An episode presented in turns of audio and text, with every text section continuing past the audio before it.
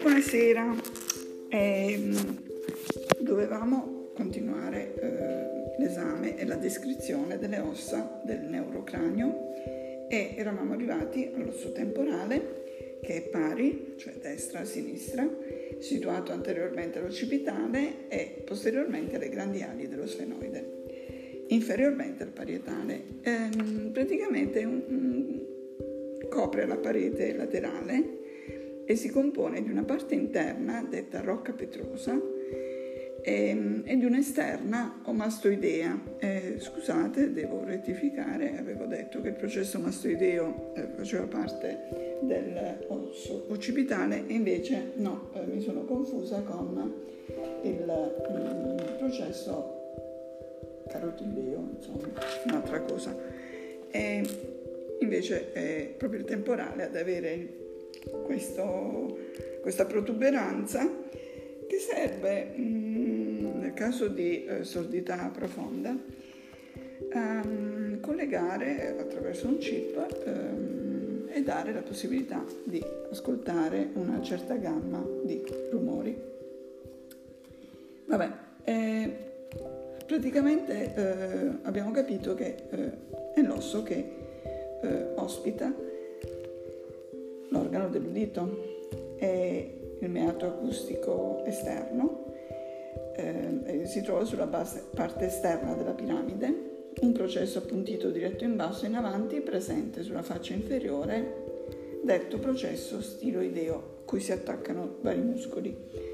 La faccia esocranica della squama è convessa, ricoperta dal muscolo temporale, uno dei pochi muscoli masticatori volontari, perché per la maggior parte i muscoli del viso, mimici, eh, sono involontari e creano tutta una gamma di espressioni, appunto di qui il nome di muscoli mimici.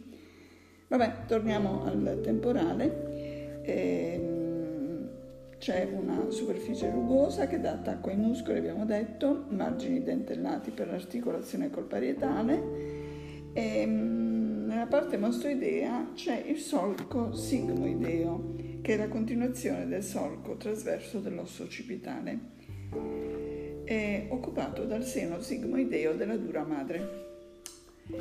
E, vabbè, è importante che ci sia il foro giugulare, va citato.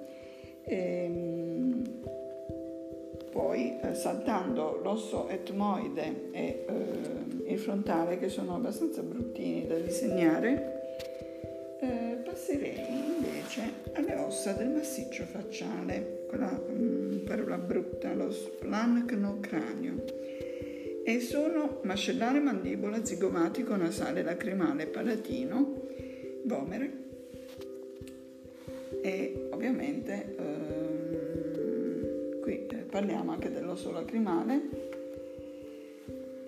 che è ehm, il più piccolo, quadrangolare, ehm, e quindi si articola con ehm, mascellare, la faccia nasale del mascellare.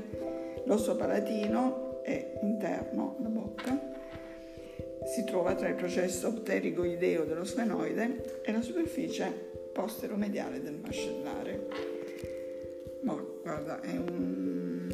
un piacere sentire queste parole mh, scientifiche, e, ma voglio che voi le scriviate sulle tavole. La faccia mediale della porzione verticale eh, completa la parete laterale delle cavità nasali. Ehm, Il vomere è una lamina ossea quadrangolare impari che contribuisce alla formazione del setto nasale, molto spesso deviato a causa di qualche trauma. Osso zigomatico ehm, ha una forma quadrangolare e mh, si trova vabbè, a contatto con il processo orbitale, mascellare, frontale e temporale. E, mh, L'osso mascellare è forse il più grande del massiccio facciale. Si unisce con il controlaterale per formare l'arcata mascellare superiore, quindi i denti superiori. Ehm, ma io direi che è importante però mh, parlare di più eh, della mandibola, che è un osso impari, mediano, con un corpo che si articola con i denti dell'arcata inferiore e i prolungamenti, detti anche rami, che si articolano con l'osso temporale. Il corpo ha forma di ferro di cavallo e lo dovete disegnare a parte. Eh, la faccia interna presenta dei rilievi e fossette dove si inseriscono i muscoli estrinseci della lingua e i sopraioidei. La faccia esterna presenta la sinfisi mentale. Il ramo della mandibola ha due processi ossei diretti eh, verso l'alto, il coronoideo e il condiloideo. E, il condiloideo termina eh, appunto con una palla, il condilo, il cui asse è diretto indietro e si articola con la fossa mandibolare dell'osso temporale.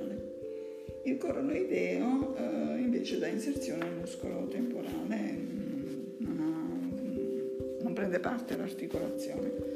Eh, vi avevo accennato allo stoioide, che è localizzato nel collo e in un piano che passa per il margine inferiore della mandibola, e la sua posizione consente di individuare due regioni topografiche del collo, la sopraioidea e la sottoioidea, insomma il pomo di Adamo. Eh. E, vabbè, poi vedremo eh, di parlare di denti.